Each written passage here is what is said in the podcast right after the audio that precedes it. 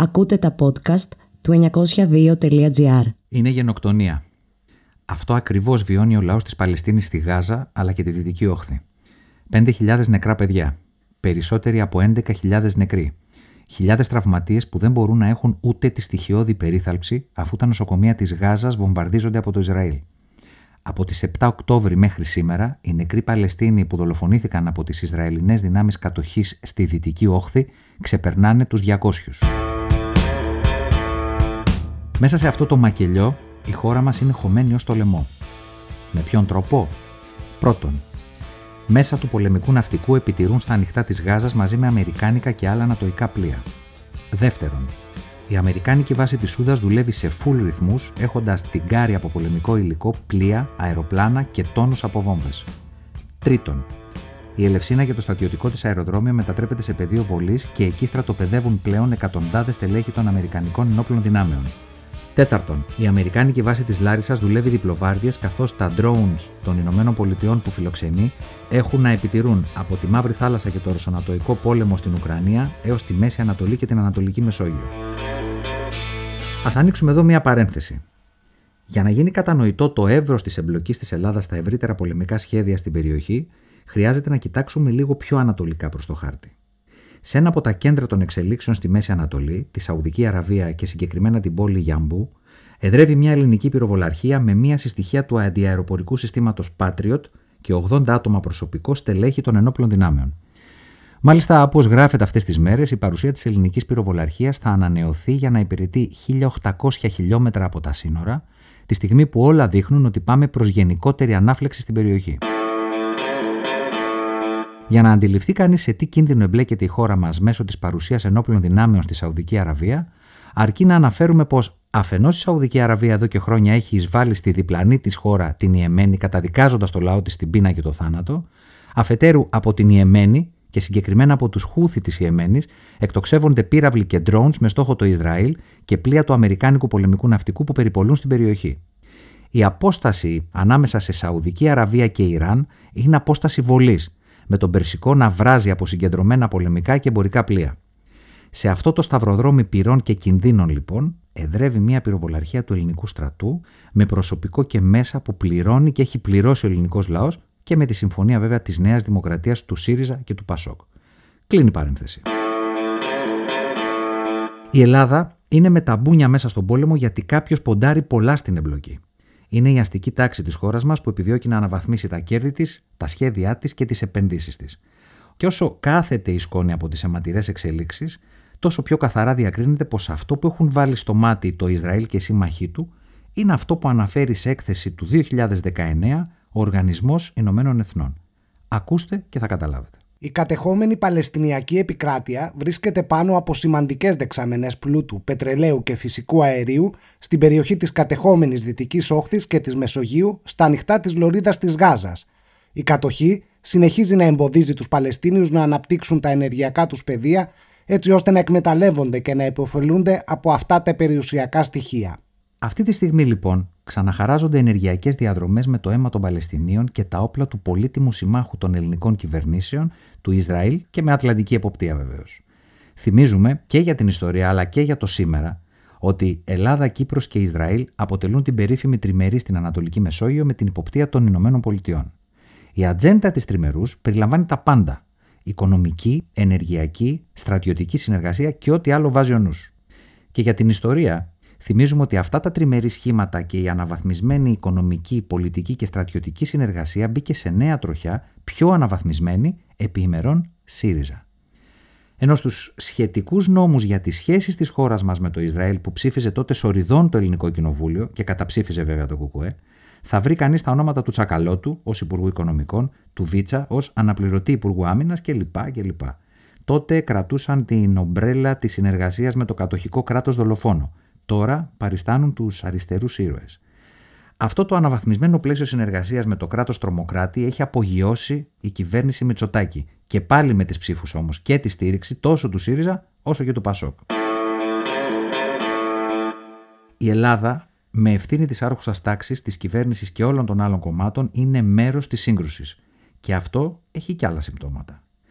Επειδή η Ελλάδα είναι χωμένη στη σφαγή, τα μέσα ενημέρωσης με πρώτη την κρατική ΕΡΤ προβάλλουν ό,τι fake news διακινεί ο Ισραηλινός στρατός.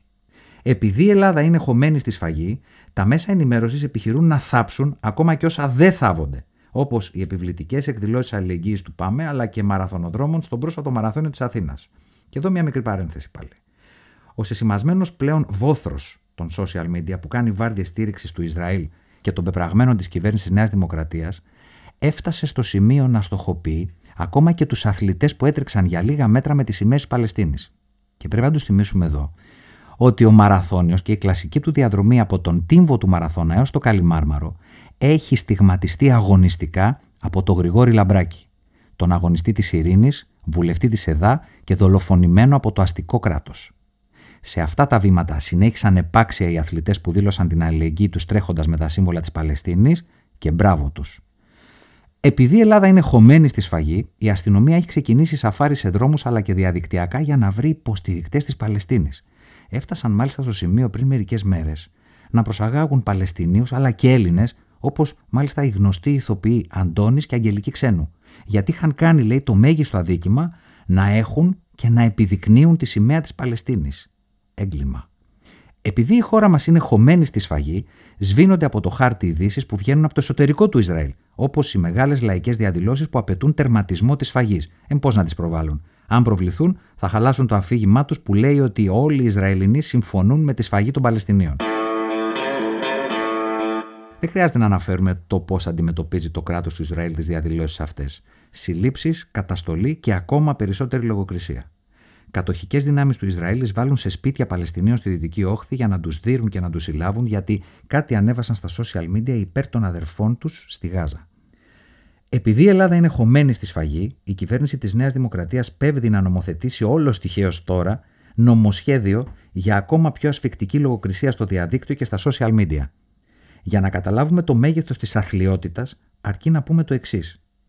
Τη στιγμή που υπάρχουν καθημερινές καταγγελίες από φορείς και μέσα ενημέρωσης πως κόβονται από το YouTube, το X, το πρώην Twitter, το Facebook για αναρτήσεις που εκδηλώνουν τη στήριξη στα παιδιά και το λαό της Παλαιστίνης, την ίδια στιγμή το YouTube είχε αναρτημένα ούτε ένα, ούτε δύο, αλλά 555 βίντεο στα οποία κάτι κτίνη βασάνιζαν και εξευτέλιζαν ανθρώπους με αναπηρία. Τόση ευαισθησία έχουν τα social media. Την ξέραμε, αλλά ας την καταγράψουμε δια πάσαν χρήση. Πάμε παρακάτω. Επειδή η Ελλάδα είναι χωμένη στη σφαγή του λαού της Γάζας με την ευθύνη της Νέας Δημοκρατίας του ΣΥΡΙΖΑ και του ΠΑΣΟΚ, τα διάφορα επιτελεία φτιάχνουν την ατζέντα της ενημέρωσης αποκλειστικά με όσα τραγελαφικά εξελίσσονται στο ΣΥΡΙΖΑ και διάφορα θέματα των πρωινάδικων. Ενώ όταν πρέπει να συζητηθεί ο πόλεμος, τότε αναλαμβάνει να φτιάξει πάνελ, ειδήσεις, γραφικά, κείμενα, λεζάντες και τα πάντα το Ισραήλ, είτε απευθείας είτε δι' αντιπροσώπων. Επειδή η Ελλάδα είναι χωμένη στη σφαγή, οι ίδιοι κύκλοι επιχειρούν με αναβαθμισμένα μέσα να περάσει στα βουβά η 50η επέτειος του Πολυτεχνείου, ενώ όταν γίνεται αναφορά γίνεται εντελώς αποστεωμένη από τα συνθήματα του ίδιου του ξεσηκωμού.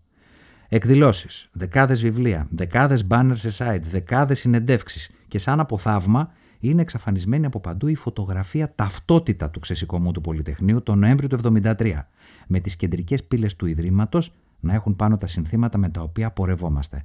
Έξω είπα, έξω το ΝΑΤΟ. Για να μην είμαστε αδικοί, καταγράφουμε και μία αγωνία από διάφορους δημοσιογράφους που σε συνεντεύξεις με ανθρώπους που ήταν στο Πολυτεχνείο βρίσκουν σκόπιμο να ρωτήσουν αν έχει νόημα πλέον η πορεία προς την Αμερικάνικη πρεσβεία. Παιδιά, σιγά σιγά καρφώνεστε. Αλλά το αν έχει νόημα η πορεία στην πρεσβεία των Ηνωμένων Πολιτειών, νομίζουμε ότι το απαντήσαμε ήδη. Και έτσι θα κλείσουμε. Δεν θα σταματήσουμε να μιλάμε για την Παλαιστίνη. Δεν θα σταματήσουμε να μιλάμε για την επικίνδυνη εμπλοκή της Ελλάδας στον πόλεμο σε βάρος του Παλαιστινιακού λαού. Δεν θα σταματήσουμε να υπερασπιζόμαστε το δικαίωμα του Παλαιστινιακού λαού να έχει τη δική του πατρίδα και το δικό του κράτος στα σύνορα του 1967 με πρωτεύουσα την Ανατολική Ιερουσαλήμ δίνουμε ραντεβού στις πορείες εορτασμού των 50 χρόνων από τον ηρωικό ξεσηκωμό του Πολυτεχνείου. Έτσι, στους δρόμους θα μας βρήκε φέτος η συμπλήρωση 105 χρόνων από την ίδρυση του Κομμουνιστικού Κόμματος Ελλάδας στις 17 Νοέμβρη του 1918.